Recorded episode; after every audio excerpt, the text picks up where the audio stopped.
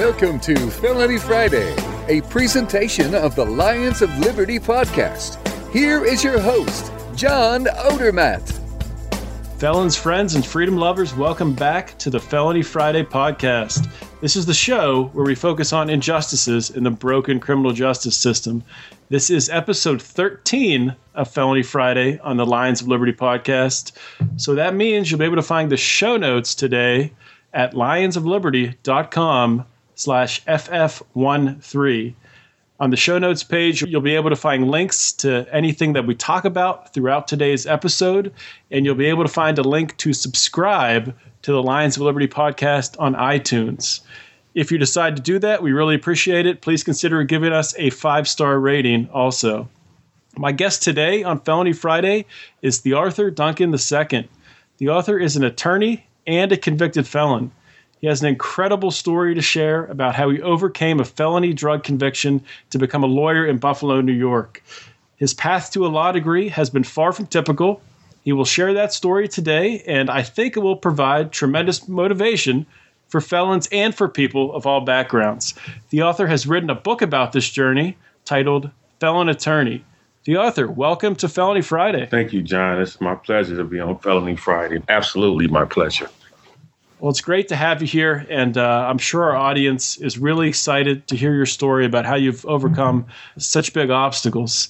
Uh, before we get into your drug conviction and the journey you actually took to overcome that to become an attorney, I just wanted to you know help our audience and myself to get a little background on you uh, from your beginnings. So, uh, my understanding is you were born in Los Angeles and you moved to Buffalo, New York. Can you talk about that time period in your life? How old were you when you when you moved back and forth? Uh, yeah, back and forth is an understatement.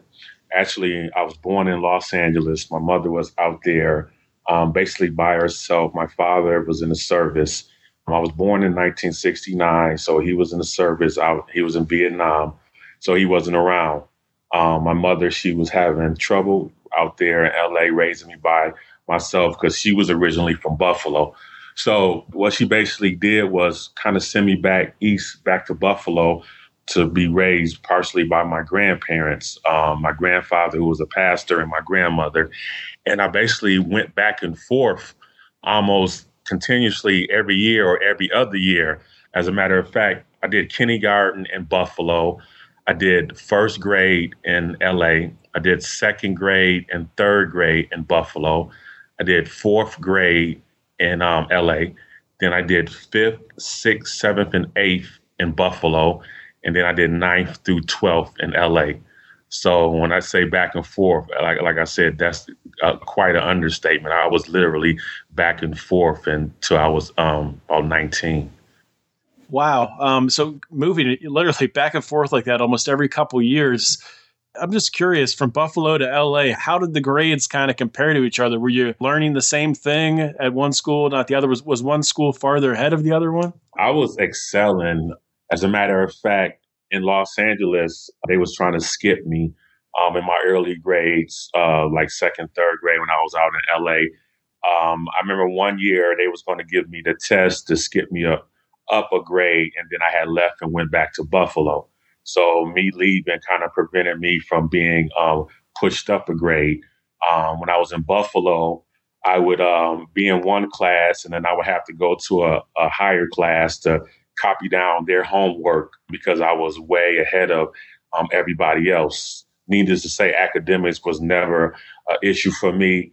As a matter of fact, I used to do this funny thing that when people used to copy off my um, paper, I used to write the wrong answer and let them copy the wrong answer and then erase it and then and then write in the right answer. So I was always honor roll all the way through elementary school, 97, 98 average. And so, like I said, academics was never an issue for me at all.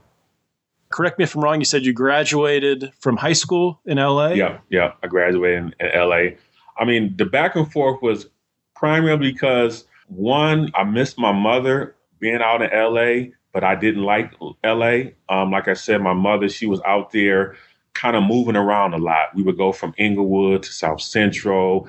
Kind of like every year I would go back, she would move to a different neighborhood or a different apartment. So it wasn't any roots there. In Buffalo, my grandfather, he owned like five houses on the street that we lived on, and it was nothing but family in the houses. So I would go from my grandparents' house to my uncle's house to my cousin's house, just up and down the street. And then I was like in the same neighborhood. So I would know everybody from going to school. There was a local park right around the corner. So I was much more comfortable in Buffalo. So I wanted to stay in Buffalo for the most part. But then at the same time, I was missing my mother and my little brother out there in LA. So that was primarily why I was going back and forth. Understood. Understood. So you graduate in LA, then you, you move back to Buffalo and take us through how much time passes between you're out of high school, um, you're working until you start dealing drugs.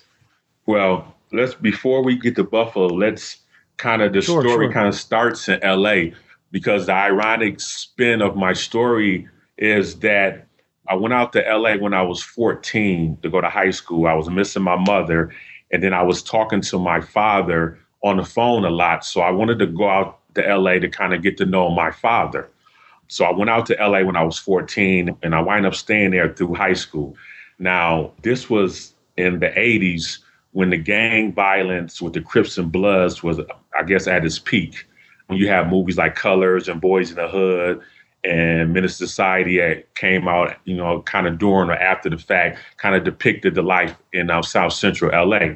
So me being primarily raised in Buffalo, I came out to LA and I didn't know anyone, and I was kind of thrusting through this gang banging community that was going on, and I had to adjust and I had to find my way.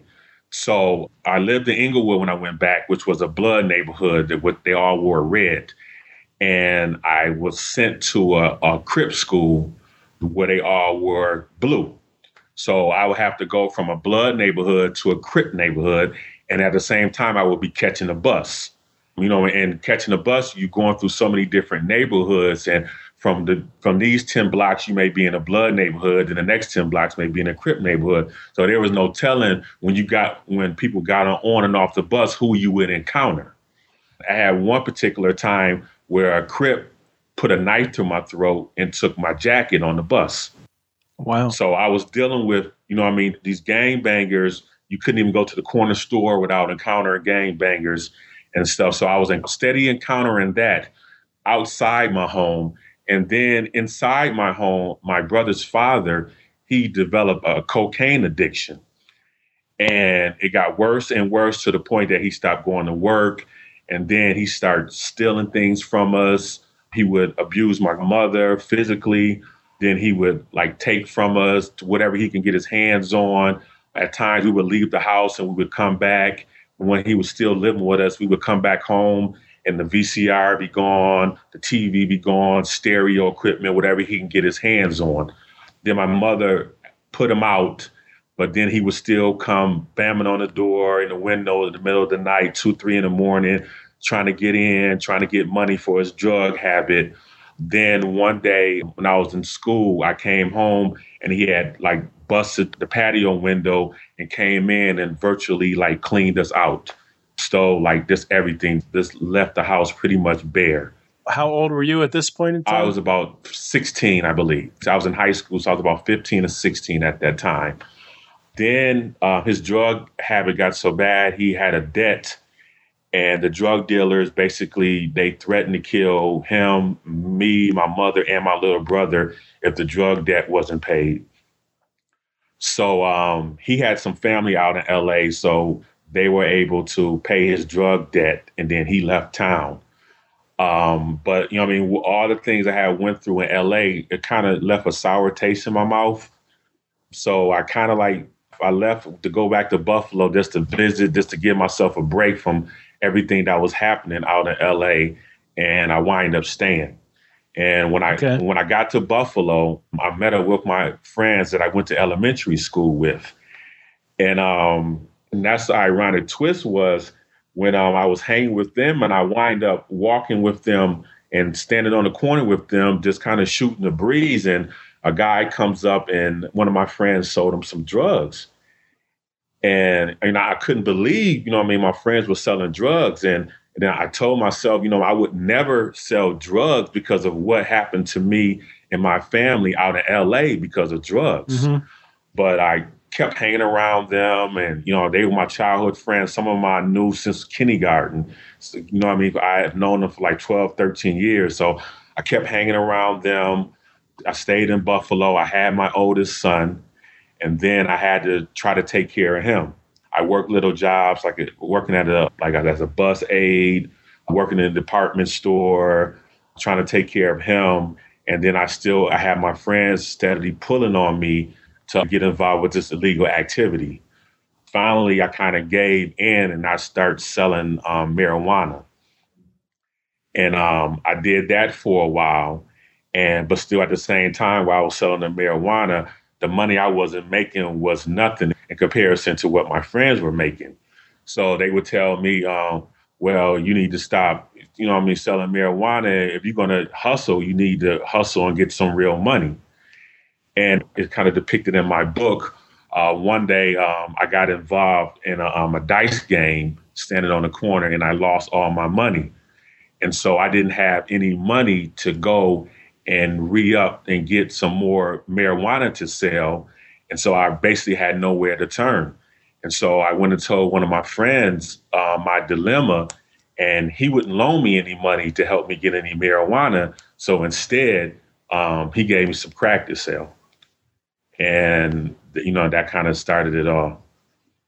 Wow. So how long were you selling crack for? And what was your arrest? Were you selling crack or was that selling marijuana when you were arrested? No, the, marijuana was done. It, that was done. that, that, was done. As I was selling crack, I had to uh, develop a marijuana habit to the extent I probably was um, spending about hundred dollars to two hundred dollars a day smoking marijuana. So yeah, when I got indicted, it was for crack. It was a conspiracy charge, and basically it was over a phone call and it wasn't with my friends that I was running with. What happened was um, my cousin had a, a, clothing store on the west side of Buffalo, and um, she developed a friendship with this guy out of the Bronx, New York. He kind of came to me and, you know, I mean, offered, you know, I mean, some drugs to me, basically trying to get me to buy from him. You know, I didn't need it because I already had my crew and my supplier. So he basically kind of like gave it to me, and he was like, "Try it out, give it to your peoples, and see if um, you know, I mean, your peoples like the quality." And basically, if the quality was good, then basically, uh, you know, I mean, I can maybe turn on my crew to him as being the supplier. So I kind of went away from, you know, I mean, the people I was with and got involved with this guy, and he was already um, being followed by the FBI. And okay. um, that kind of put me on the radar for the FBI, and they tapped my phone. And um, my conspiracy theory, they didn't catch me with anything. It's just I had a phone conversation with him, and basically the conversation kind of went like this. He asked me how things were going, and I said, not too good because the drugs he gave me, it was a lot of baking soda on it. It was pretty soft, so I was getting a lot of complaints. In a nutshell, I just told him that, you know I mean, things wasn't going too good. But I said, I, I did have something for you, and I will see you tomorrow. And that was the extent of the conversation. But when he got arrested, he told the federal authorities what that conversation was about. So that's how I got indicted. So that conversation wasn't recorded. It was just based on him telling the, the authorities that. Yeah, it was recorded, but he interpreted what the conversation was about. Okay. If you listen to the literally of the conversation, you know, it has to be interpreted because we didn't right. say nothing about any drugs. I just said that things wasn't going too good and I would have something for you tomorrow. So it took him to interpret what we were talking about for me to get indicted. Right. Now, did the police try to get you to rat on anyone else, to turn anyone else in? Yes. Ironically, a close friend of mine was on the run for a murder he committed.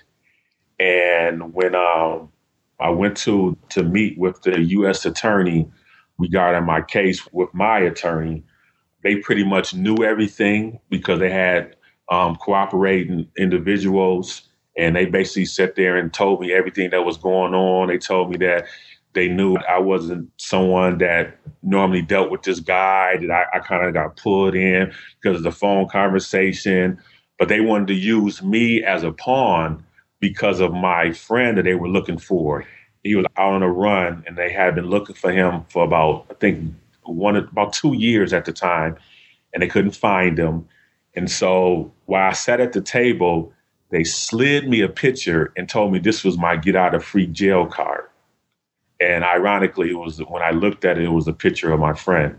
And they basically told me that if I told them where he was, that I didn't have to go to jail. Right, right. Wow. So, how long did it take after you were arrested until the conviction? I got arrested in 98 and I stayed out on pretrial supervision for two years. So I didn't go to jail until um, 2000. So 2000, you go to jail. And how much time did you spend in prison? I got um, sentenced to 46 months and I wind up doing almost three years. I did, um, while I was in prison, I did a nine month intensive drug program, which took 12 months off my sentence. And so that's how I got out early uh, rather than doing the whole 46 months. So you're sitting in prison. What was your mindset, would you say, while you were in prison? What really got you through uh, that time in your life? Uh, well, the, the funny thing was, well, was not funny, but before I went to jail, you know, my grandfather was a minister, and you know, I was raised in church. And you know, a lot of people once they get in trouble, you know, I mean, they find God and they turn to God. And uh, you know, I mean, I wasn't the exception. And but it was something that even when I was selling drugs, I always knew I was wrong. That you know, I mean, I was cheating myself and living beneath my gifts, especially as you know, I mean, as smart as I was, chasing after this instant gratification. And it was always something that I was like, well, I'm going to stop after I get to see this amount of money, or I'm going to stop in the new year, or I'm going to stop soon. You know, I mean, I finished this pack and then something always came along that I kept going and I kept going and I kept going. So, two things. One, prison gave me a chance to start over. Secondly, while I was on pretrial supervision, you know, I was going, I was straddling the fence, I was going to church at times, and then I was still hustling a little bit because even though I was on pretrial supervision, I still had to pay my bills. I went to church and a minister prophesied to me, and she said that um, asked me, did anybody ever try to kill me? And I was kind of cocky with it. I'm like, no, ain't nobody trying to kill me because at the time, the crew I was running with was one of the most feared crews in the whole city of Buffalo. And so we were the crew that we would come someplace and everybody would be scared that we was about to do something. So when she said this, if somebody tried to kill me, you know, I didn't take it for face value because I'm like, ain't nobody try to do nothing to me.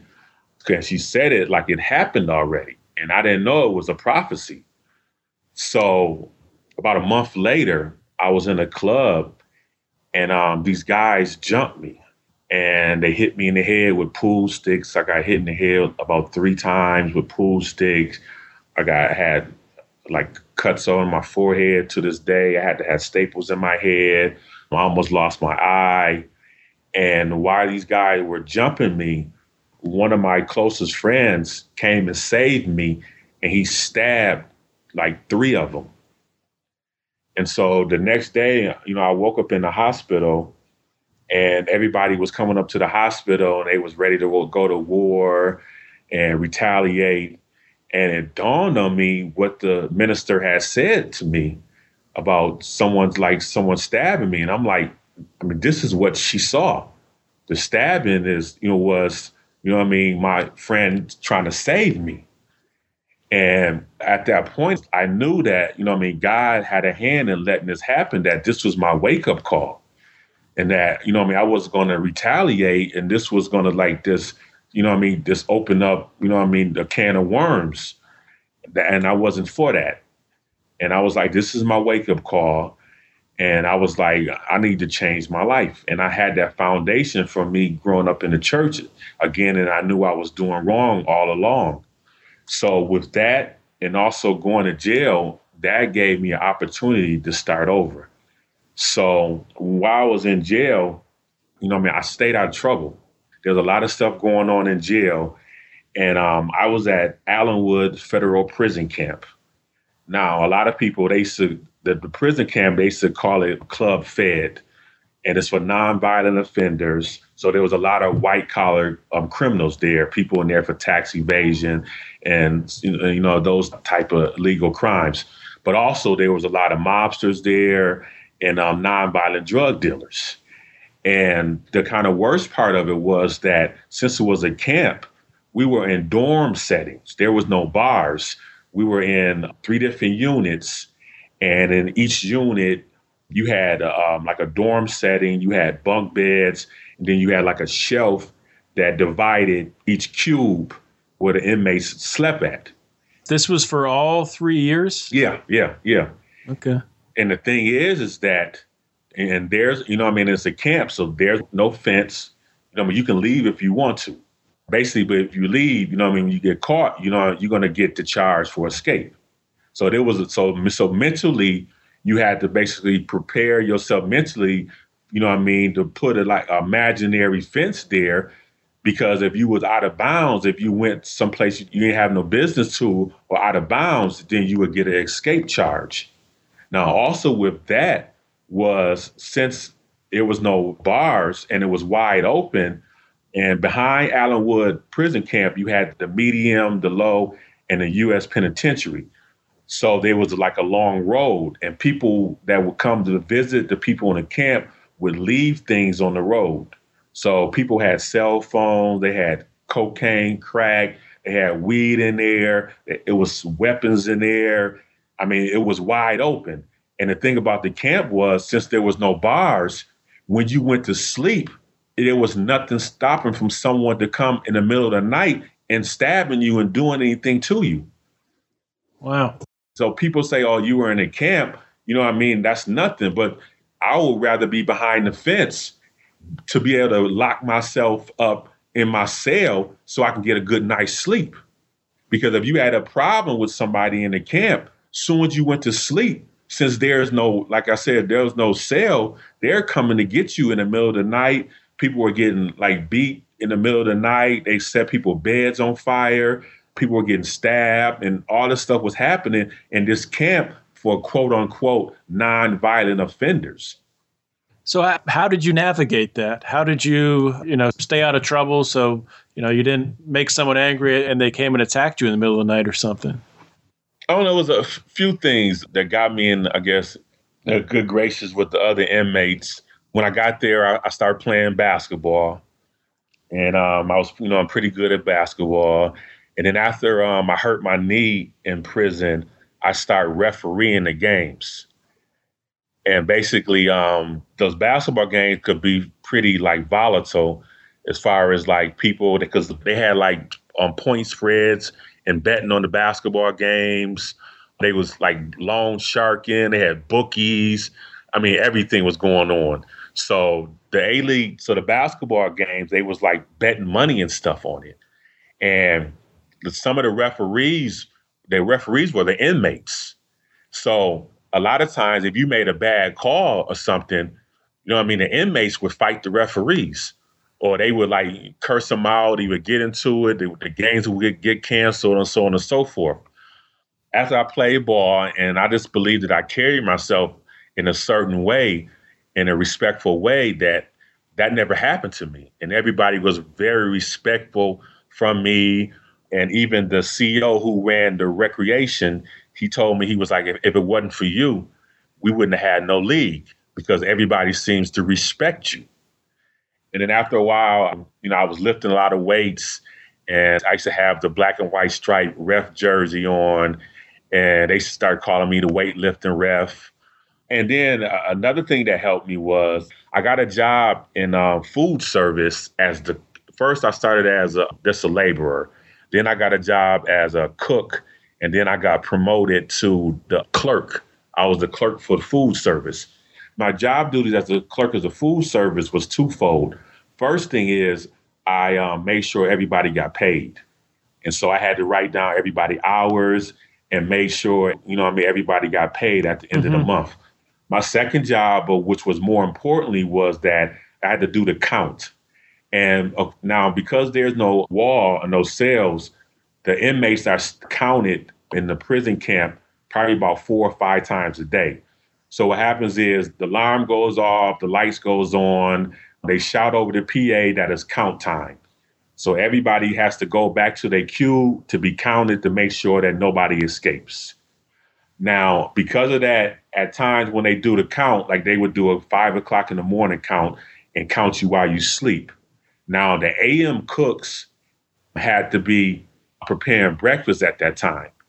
So they had to be counted down in food service in the cafeteria. So I did the count that when a person was supposed to be in food service, I would have to turn in their names to be counted in food service as opposed to them being counted in their dormitory. And also same thing with the PM cooks and the people that the fruits and vegetables came in, they had to stock and do those things like early in the morning. So I was the one that made sure you got a wake up call and you were counted in this again in the food service as opposed to your dormitory. And so uh, a lot of times with that, individuals would come asking me for a favor. They'd be like, um, could you put my name on food service to get counted down there today? Or like when the um, holidays came, like if you wanted to get counted, like when we, we would have a Thanksgiving meal, if you wanted to get counted in food service so you can eat early, you would have to come to me and I would have to do it. You were in a highly highly sought after position. People would people would come to you and uh, you would grant them favors. Yeah, and also people was um, like we had a salad bar and people would like cook back in the unit and um, we would have stuff in commissary like uh, rice and macros and tuna an octopus and stuff like that up in the unit, we would cook it in a microwave. But like when we had like some chicken or vegetables and stuff like that in the food service, since I work for the food service, I would come out of food service and I wouldn't get patted down. But all the other inmates, they were subject to a pat down. So the COs would line up outside the food service, and if someone was trying to take some vegetables, some onions and peppers off the salad bar or have some chicken and try to take it back up to the unit, they would get patted down and would be taken from them. But I could go up there because I worked in the food service anytime I want to. So it, that was another reason why individuals would look for me for favors and they would ask me, yo, could you bring an onion back to the unit? And so, you know I mean? I would be able to bring that up to them, you know what I mean? So, you know I mean? I was kind of like the guy no one would mess with because of the basketball league, because of the food service. And then also, I had got close to a, some individuals that had did like some hard time and they had kind of worked their way down into the camp and they was highly respected. So you're talking about some individuals that may have got sentenced originally to about 20 years and they had did about 15 already and they was kind of at the end of their bid and they had um, worked their way down to a camp. So you're talking about they was like highly respected, you know, individuals, and they kind of gravitated a couple of guys that were in that position. I got real close to them, and because of their respect and them trusting me, you know what I mean, that gave me respect mm-hmm. because normally someone who just come in off the streets doing three or four years, they were like, oh, this guy he might have snitched or he's not no real you know what I mean, hustler because he's only doing three or four years. So they wouldn't give you the same respect that they would give someone else. But because I hung with these individuals, I got the respect that they had. That's fascinating. That's a fascinating story. So, at what point in time would you say was it after you got out of prison that you first got the idea in your mind that you wanted to go back to school, go to law school, and become an attorney? Well, when I got out of um, jail, I had to do six months in the halfway house.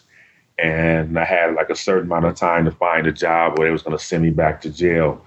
And I was looking for jobs and I wasn't able to find a job for the first month and a half. It got almost to the point that they was going to send me back. Luckily, my friend of my friend um, was a manager at a um, wheelchair van company. And basically, um, all I had to do was um, pay a, a ticket that I had before I left and then pass the CDL test and I would get a job. And, you know, again, you know, studies, school and studying was always simple to me. So you know, I passed the CDL test and um, I got a job, you know, driving a wheelchair van, picking up individuals in wheelchairs, um, senior citizens, and people with mental disabilities, um, taking them to day programs and um, doctor's appointments and so on and so forth. While I was there, and plus during the month and a half, I couldn't find a job. You know, it kind of dawned on me like, is this the only job I'm going to be able to find? This is the way I'm going to have to live, making nine dollars an hour, trying to work as much overtime as possible, killing myself because we had to take the clients up and down like ten flights of stairs. Some of the individuals were very heavy, and so uh, it was mentally taxing at times. And so I was like, you know, I mean, this is, you know, I can't do this for too long. You know, I, I know that, you know I mean, I'm smart and I can do something, you know I mean, better than this. Me enrolling into school, I didn't know what I was going to do when I enrolled into community college.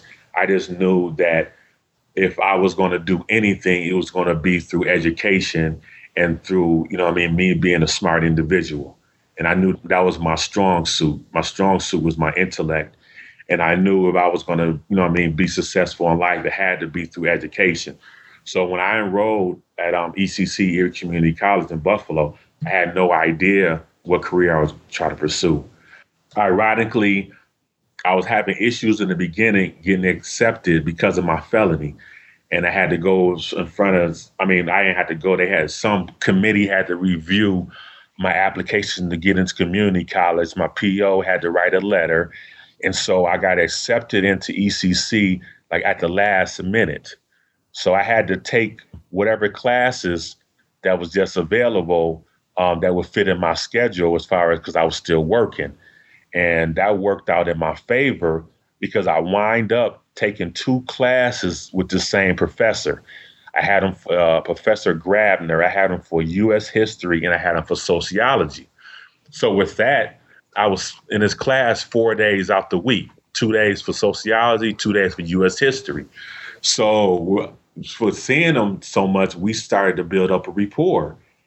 And um, one day I stayed the class, we were just talking, and he asked me, he was like, "TheArthur, um, what do you think you're going to do after you um, graduate here from ECC?" And after, you know, I mean, I had developed a relationship with him, so I trusted him enough to tell him so I told him that uh, I always wanted to be an attorney. Um, that was just something that I wanted to be during high school, you know, but I got sidetracked. And do you remember where that first came from? That desire to become an attorney? Not really. Kind of just maybe TV. they do make it look pretty cool on TV, don't Yeah, yeah, kind of TV. I know in my senior year in high school, I took a business law class and I liked it. it. You know, as always, you know, individual, you want to be a doctor, a lawyer, so on and so forth. But, you know, I wanted to be a corporate a lawyer. I didn't know what it took to be a lawyer. Just sounded good at the time. So I told him I always wanted to be a lawyer, um, but I didn't think I could now because I was a convicted felon. And so he asked me, he said, Does your felony bar you from becoming an attorney in New York? So I assumed it did. And if if no one takes anything from my story, you know, I hope they take this that don't assume anything. I mean, do your research. I'm always I'm telling my kids never they always say they say this and they say that. And I say, who is they? And they are probably wrong. And so, you know, I assumed that I couldn't become an attorney with a felony and so he said, um, I, I don't know about that. Let me look into it for you. So I'm like, sure. So about two weeks later, he asked me to stay at the class, and he was like, um, "TheArthur, I looked into uh, you becoming an attorney with a felony, and I have good news for you, and I have bad news." And I was like, "Well, what's the good news?" He said, "The good news is that there's no bar for you becoming an attorney in New York with a felony." And I said, "Well, what's the bad news?" He said, "Well, the bad news is that you can graduate here at ECC with your associates, go to four year, get your bachelor's, uh, get into law school and graduate from law school in three years, take the New York State bar and pass it. But he said, then you have to go in front of what is called a character and fitness committee. Like I said, everybody has to go in front of it, but it's going to mean more to you because you have some past legal issues. Now, this character and fitness committee is comprised of local lawyers and judges, and basically they're going to have to decide whether you have you're trustworthy enough or have the moral fitness to be able to practice law in New York State and whether you're trustworthy enough to admit you to the bar. And he said, and they can tell you no. So basically, you can do all the prerequisites and get in front of this committee after you take the bar, graduate from law school, pass the New York State bar, and they can tell you no. And he was like, it's up to you whether you're willing to take that chance. I take it you are willing to take that chance. Yeah. That is a yeah, that's a risky proposition to put all that work in to risk having it all turned away. That would be uh, very that'd be devastating. I would imagine. I didn't have nothing to lose. I mean, worst case scenario to me was I would have a Juris Doctorate. Mm-hmm. So I mean, that was the worst case scenario, and I just, you know, I mean, I had faith in God that He wasn't going to, you know, I mean, take me that far, and me not being able to be admitted so, you know, I stepped out on faith and I did it. That is impressive. Uh, that right there is an impressive story. Can you talk about just a little bit about just the application, being a felon, the application process to law schools? Is that something that, you know, each law school was, would, you know, would they call it out on an application where you'd have to state that? When you would make an interview, would they ask you about your past? Just expand on that a little bit. Yeah, well, the, the, key thing is when I said trustworthy is that you have to disclose, you have to tell everybody. You cannot keep it a secret. So, my law school personal statement started off that the first sentence was, I am a felon. So, it had that shock to it. You know what I mean? Because to get into law school, besides your grades and your LSAT, you have to write a personal statement, basically. Mm-hmm it could be about anything yourself, what you, you know what I mean? And so my personal statement was about that my first sentence was, I am a felon. And it kind of just talked about me growing up in LA, the things I went through, and then basically what I could bring to the table. Because, you know, I believe that because I was on the other side of the fence, you know I mean? I'm going to bring something different to a law school um, classroom.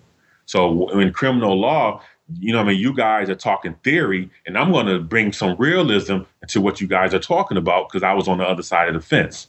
So right, turn a negative into a positive. Yeah, so, That's brilliant. Yeah, so I talked about that in my personal statement, and so the thing again about the application was you have to just disclose everything. Every I had to get a, my disposition for every time I was arrested and send that in with my law school application along with my grades along with um, I had to get three letter recommendations. So that was important to, to try to start building up a rapport with professors and people in the community along the way uh, that would be in your corner. You know what I mean? For each step, and for each step going from my four year to trying to get into law school, and then ultimately when I went in front of the Character Fitness Committee, I had two letters from two judges um, a letter from my pastor, a letter from a New York State Assemblywoman, and a letter from my boss. So, you know, those things, you know what I mean, was big in regards to those people being able to vouch for me, you know I mean, along the way. So with the law school application, again, I had to disclose all my um, arrests and um, convictions, which I had. Besides the felony, I had um, think two misdemeanors besides that and uh, I think a violation. So I had to send all that stuff in with my application. So be honest. I, that that's good advice for any application process. Applications for employment, for any sort of schooling. Always put everything out there and be honest. Hundred percent agree with that. So where did you go to law school then? After I graduated from ECC, I went to UB, and I did quite well in at UB. I graduated from UB with a three point, I think five GPA when I was still working full time. I had a wife and three kids. So when I applied to UB Law School, I kind of just thought, you know what I mean, it was a no brainer. You know what I mean? I'm a hometown kid. You know what I mean? I'm mm-hmm. I'm a mm-hmm. family man. I'm working. I did my undergraduate studies there. I got a three point, I think four GPA. This should be a no brainer. And I actually, one of my wife's friends, because my wife is a hairdresser, one of my wife's friends works for the FBI. And she introduced me to one of the deans at the law school. She wasn't the dean of admissions, but she was a dean of, um, oh, I forget, she was the dean up there. Um, I think alumni relations or something. So she made a call to the dean of admissions, and I got an interview with the dean of admissions, met her, and um, the interview went quite well. And I really thought that um, I was going to be able to stay home with my wife and kids and get into UB Law School. My first year out of undergrad, I got on waiting list at UB Law School, and I got denied. I wasn't really discouraged because I said, "Oh, I got on a wait list." You know what I mean? I'll just reapply and hopefully I'll get in next year. Second year, I reapplied, got on the wait list again. But the second year when I applied, no, let me go back. The first year I applied, I applied to like any law school I could. I got a waiver for applying to law school, and I really wanted to see could I get into law school with my felony. Mm-hmm. So I got into um, Dayton Law School, University of Dayton Law School, Detroit Mercy Law School, I think Touro Law School in New York. So I'm like, okay, you know what I mean? Even with my felony, I know I can get into law school, but I really want to stay home and go to UB. So when I got into these other law schools, I would send that information to UB saying, look, you know what I mean? These other law schools want me, you know I mean? I'm a viable candidate to get into the law school. So again, that first year, I got on the wait list. I didn't get in. So I reapplied. Now, the second year, I'm thinking to myself, you know, I can't really leave my family, but I'm going to try. I'm, on, I'm only going to apply to the closest schools to UB, uh, University of Buffalo, just in case I don't get in. So I applied to Syracuse and Cleveland State, and they were the two closest law schools um, to University of Buffalo because again, University of Buffalo is the only law school in Buffalo. I didn't get into Syracuse. I got into Cleveland State, and I got on a wait list at UB again. And ultimately, I didn't get in. So at that point in time, I had to convince my wife for me to leave and get an apartment in Cleveland, leave her with my three kids for me to go to law school in Cleveland. That's a huge obstacle right there. Yeah, wow. Yeah. So I got an apartment in Cleveland, and um, my first semester at in law school in Cleveland, I was coming back to Buffalo. It's about a three and a half hour drive from Buffalo to Cleveland. So after my classes, I would get right on the I ninety from Cleveland, come straight back to Buffalo because I, you know, I had my responsibilities here in Buffalo with my wife and family. But what I wasn't doing was studying because I was, you know I mean? As soon as I would finish class in Cleveland, I would come back to Buffalo to take care of my family. So my right. first semester at Cleveland, I almost flunked out. I got three D's and two C's. And all the while, my hope was that I could do well enough at uh, Cleveland that I could transfer back to UB. But after my first semester, I was like, you know I mean? I thought that was dead. I was like, I got three D's and two C's. I'm just trying to stay in law school. Forget trying to transfer. I need to get my grades up just to stay in law school. So the second semester, um, I buckled down. I maybe came home maybe once a month after that, and I got my grades up, and I wind up getting two A's and I think three B's. So I was fine as far as um, academic probation at um, Cleveland Marshall, and I didn't think I was going to be able to get accepted as UB as a transfer student. That summer, my wife's cousin grew up in um, the projects with a local judge. And um, she was able to call the judge and get me an internship for the summer. And that judge, she was very instrumental with me. I applied again to UB as a transfer student and she was very instrumental with um, me getting accepted in UB as a transfer student. So the next year, so I was able to um, get into UB uh, my second year as a transfer student, and I was able to stay home with my wife and kids.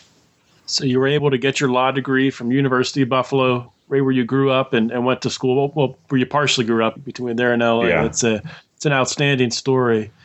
Can you talk a little bit about? You talked about that. What's it called? The uh, the committee, the the character committee. Yeah, character and fitness committee. So, what was it like getting through that barrier with the felony conviction? Oh my goodness! First of all, the first time I took the bar exam, I failed by three points, and I failed the bar because I couldn't type. so they give you a um, choice to type it or, or write it. So um, I'm taking a bar, and it's like thousands of people taking a bar in this big convention center. And um, I'm one of them finger typers. And I got the two people on side of me just like typing away. And it kind of gave me anxiety. Like these people next to me are typing paragraphs while I'm I'm plucking away one, you know what I mean, one letter that at would a get time. In your head, yeah. yeah, and, and it got into my head and you know what I mean, it's a time factor and I mean, I just and I almost the first time I almost got up and left. You know what I mean? And it was a, a two day exam, and I failed it the first time, and they only offer it twice a year. And, and I seen I failed by um, three points, and then I um, I had the New York Bar examiner send me my essays and what I typed on the test. I looked at it, I'm like, I couldn't even understand some of the stuff I wrote. and I only failed by three points. You know what I mean? So the second time I took it, I wrote it. And it was just like natural. It was so natural just sitting there, just writing it out and handwritten. So I, I passed it the second time. And then um, um, going in front of the character and fitness committee, you know, what I mean, I was very, very nervous. You know, I went downtown um, had my little hand, my little pocket hand Bible in my hand. And what they do was they interview everybody one by one. And so it was probably about 70, 80 people there to be interviewed. And as I sat there, they were calling individuals one by one. And I just knew that my uh, application was on the bottom. And I said, you know, I got issues. I said, I know they're going to call me last. So I wind up sitting there for about two hours until they finally called me with probably about two other people in the room. I went into an office with a guy, and I was pleasantly surprised that he was like, he said, TheArthur, um, everybody speaks very highly of you. He said, I looked at your application. I called your boss, and everyone I talked to spoke very highly of you. He was like, um, and your pastor's letter was phenomenal he started talking about like asking me what church I went to. And I'm sitting there thinking, I'm ready for them to like ask me all these questions about all my, you know, my arrests and convictions and everything. And he's not even asking me anything about, you know I mean, my past. Mm-hmm. And so I even start trying to explain. And I, at one point I was saying that, you know, I take responsibility for all my things I did in the past. And he was like, Arthur, we, you know, I mean, we already know about what you did. And so he was like, um, he said, I've been doing this for a long time. And he said, if I was you, I don't think you have anything to worry about. He said, what you did was a long time ago. And he said, it's obvious by your track record and all these letters of recommendation that you've changed your life.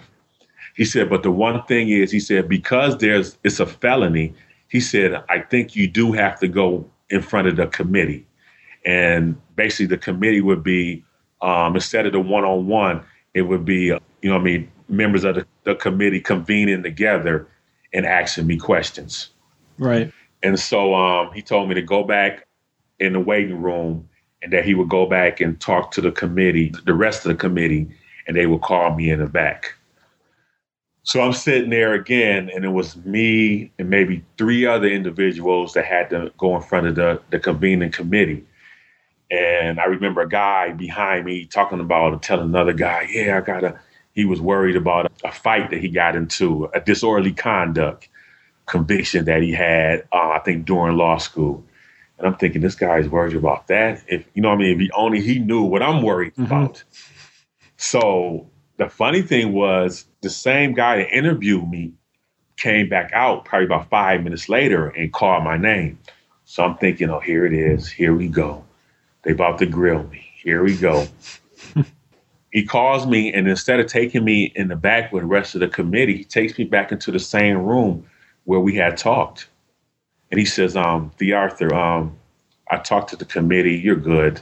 Um, they're admitting you. You're fine. Go on home. And I just kind of like, I was in shock. And I, I said, What? He said, Go on home. They okayed you. You're fine. That was the gist of it. And three months later, um, I was sworn in in Rochester. That had to be an incredible feeling. And listen, you talk through that process, you know, it, it had to be also an incredible feeling to have someone not just look at your felony, look at your body of work, look at you as a person, look at your relationships, your references, and all the work you put in in law school, and judge you on that, and not judge you just based on uh, your previous felony conviction. As I know, a lot of felons have to deal with that as they go out and look for jobs and uh, throughout all aspects of life. So that had to be very, very rewarding to to see that happen. Yeah, and I mean, and the hard part was I mean, even after, you know, I mean, I straightened out my life, you know, when I got out of jail, all I had was high school diploma and, and no job skills. And I was basically released back into the same environment that I was before. And as I said before, when I got in trouble, I didn't get in trouble with the crew I was hanging with. So they were still out in the streets hustling. So when I got out of jail, they were picking me up from the halfway house, giving me a couple of bucks to put in my pocket, and so basically, they was thinking that, you know, once I got out the halfway house, I was going to go back to hustling. And, and, you know, they would say little smart remarks like, this what you're going to do? You know what I mean? You're going to work. You know what I mean? You know, why you're not going back to hustling? And, you know what I mean? And I, I promised myself as well as God that, you know what I mean? I wasn't going back to jail for nobody and definitely not, you know what I mean, for material things. And, but along the way, even I had, you know, what I mean, some things happened to me that kind of tested my resolve. One time I was on my way to Charlotte with a cousin of mine, and he picked me up from the airport. And um, when we got to the airport, he turns to his friend and hands him a bag full of like of crack at the airport. So I'm like, and I'm on probation. No, no, I'm on parole. I think I was like my last year at UB undergrad, trying to, you know what I mean, straightening out my life. Mm-hmm. And we're at the airport with drugs. And I turned to him, I was like, what is that? And he's like, oh, don't worry about it. I got a stash spot. I'm like, a stash spot? This is the airport. They're going to bring out the dogs and everything. I could not believe that he had jeopardized, you know what I mean, more than mm-hmm. himself mm-hmm. than me, knowing I'm on parole. And you know what I mean? And it got so bad, I wanted to like just to jump out the car, but then it, the airport police was like right there when we was like driving, and then that would have brought attention to us. So I managed to survive. I mean that encounter. Then I had a, um, another time that I went to a party, and my brother got into a fight with this guy from another neighborhood, and I was trying to break up the fight. And basically, I was in the middle of it, trying to make my brother and this other guy like go home. And, my brother wind up reaching over me and punching the guy in the face. And I had a plate of food because I was leaving that I was taking home with me. And when my brother punched the guy and knocked the plate of food out my hand, the food like hit the ground and I jumped over to the left side to avoid the food splattering all over my clothes. And the next thing you know, someone starts shooting. Oh, wow. And my brother got shot, a friend of mine got killed, and my cousin got shot in the shoulder, all on the right side. So when that plate hit the ground, if I would have jumped to the right side, I would have got shot. But by God's grace, I jumped to the left side and I was spared. And this was, again, this was after I had got out of jail, married, family, I mean, family, working, going to school. But, you know I mean? These were still things that in my environment that, you know I mean, I got, you know I mean, caught up in. You know I mean? So, you know, it's still, once you, change your life, it's still that environment that sometimes, you know I mean, bad things can happen. And that there was tests of like of my resolve, and I said God was just testing me to see if I really had changed. But it, he kept it, things just kept happening around me, and I was able to make the right decision that allowed me to, you know, I mean, to go along my journey to be successful along this path. Because I already had separated myself from all my friends, and I wasn't hanging with them or anything. But still, at the same time, and I didn't want to be like scared to go outside or you scared to not be able to enjoy myself. Right, you can't hibernate inside. Yeah, yeah, but things would just happen. And, and then another time, one of my friends that I grew up with, I, I knew him since kindergarten. He turned 40 and he had a, a party for him turning 40. Now, it was in my old neighborhood. My wife didn't want me to go. And I was like, well, babe, I'm just going to go down here and, um, you know, have a beer, wish him happy birthday, and then I'm going to leave. Well, lo and behold, I go down to the bar. The bar is very crowded. I feel uncomfortable, you know, because I don't go out anymore. Um, so I wind up going outside and going across the street to a store that was open that another one of my friends had a corner store. So I go into the corner store to, just to talk to him, just to get away from the bar situation. While I'm in there, um, a fight breaks out in the store. not in the bar. I get away from the bar to go to the store to get away from the bar, and the fight breaks out in the bar. I mean, it breaks out in the store, and I'm like, ain't this something? Let me get out of here. So, and the guy that was fighting was the guy who was his birthday. His girlfriend got into a fight so the my friend that went, went to go see him for his birthday, he runs across from the bar into the store, and they beat this guy up in the store. You know, chips is all over the place. They're knocking down shelves and everything. Now this is a guy again. I've known him since kindergarten. He was one of the people in my crew, and he's fighting someone. Now the old TheArthur would have been right there beating this guy down with him, but again, this is the new TheArthur and I'm going home. So that's amazing. Yeah, so I sidestepped the ruckus. I got in my car and I took it on home. That's amazing. You really changed the way that you react to situations, and it helped you to navigate um, things where maybe you might have misstepped before. Truly, truly an amazing story altogether. The amount of obstacles you've overcome, I've lost count throughout this story. Unfortunately, we're almost out of time. I did just want to ask you one more question and give you a chance to talk a little bit about uh, why you wrote your book and give our audience a, let them know where they can find it to purchase it. So, what motivated you to write your book, Felon Attorney, and uh, where can people find it? Oh, well, my motivation behind writing the book was this was my testimony um, along the way, and I, I, got into law school and I started thinking back, um, this is really about to happen. You know what I mean? And going from someone who stood on the corner and sold crack and carried weapons and to be able to be in a law school in this whole new environment around judges and politicians and and I'm thinking this is really happening. And then when I got close, everyone was like, uh, TheArthur, you got a story to tell. You got a story to tell. Some people thought I was wasting my time. You know, this is, I, and I always say that. They was like, you can't, I, they never heard of nobody becoming an attorney with a felony, ex drug dealer. They thought I was wasting my time. So along the way, as you know, I mean, as I started this journey, got into law school and started interning for judges, and I was like, this is about to happen, and this is a testimony. You know, I mean, from this is God has blessed me to go through all this, and people need to know that you can succeed after some mistakes. And there's a lot of misnomers that I, you know, I mean, that I wrote the book for. Like one thing is people think you can't get financial aid with a felony. You can. I got it. You can get it. I spoke at a, a community college because they was telling their criminal justice students that once you get in trouble, you can forget about becoming an attorney. So there is no telling how long they was telling their students that. So I spoke to a whole criminal justice department about that. They were basically telling them kids wrong.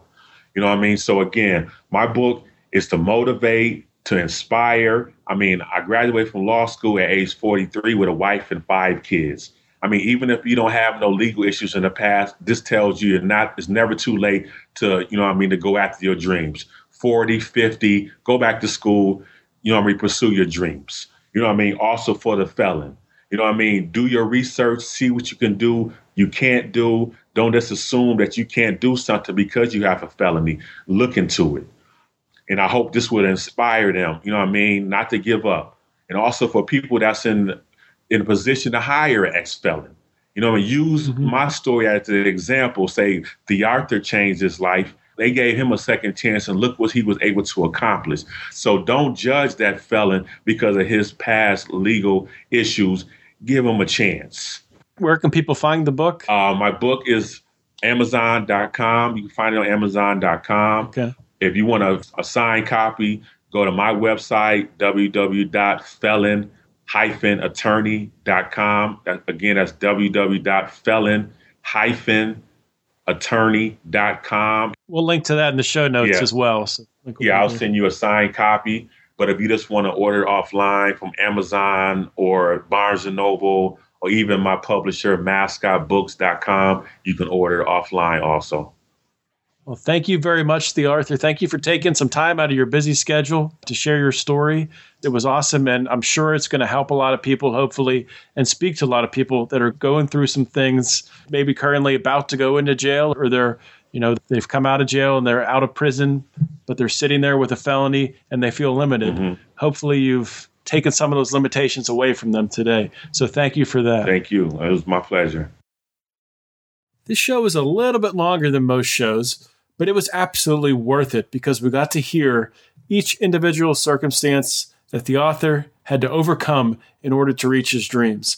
As I said in the opening of this show, this show is not only about reforming the criminal justice system, it is also about providing positive examples of those who have personally experienced the grind of the criminal justice system and found success on the other side. Much like previous Felony Friday podcast guest Michael Santos, TheArthur has found success after prison. Thank you, everyone, for listening. You can participate and contribute to Felony Friday by connecting with other liberty lovers. You can do this by joining our private Facebook group, the Lions of Liberty Forum. Simply search Lions of Liberty Forum on Facebook. The group will pop up and we will get you added as quickly as we possibly can. Also, don't forget to follow the Lions of Liberty on Facebook and Twitter and check out the Felony Friday archive at lionsofliberty.com slash felony Friday for all previous articles and podcasts. As always, guys, thank you for listening. This is John Odermatt signing off. Always remember to keep your head up and the fires of liberty burning.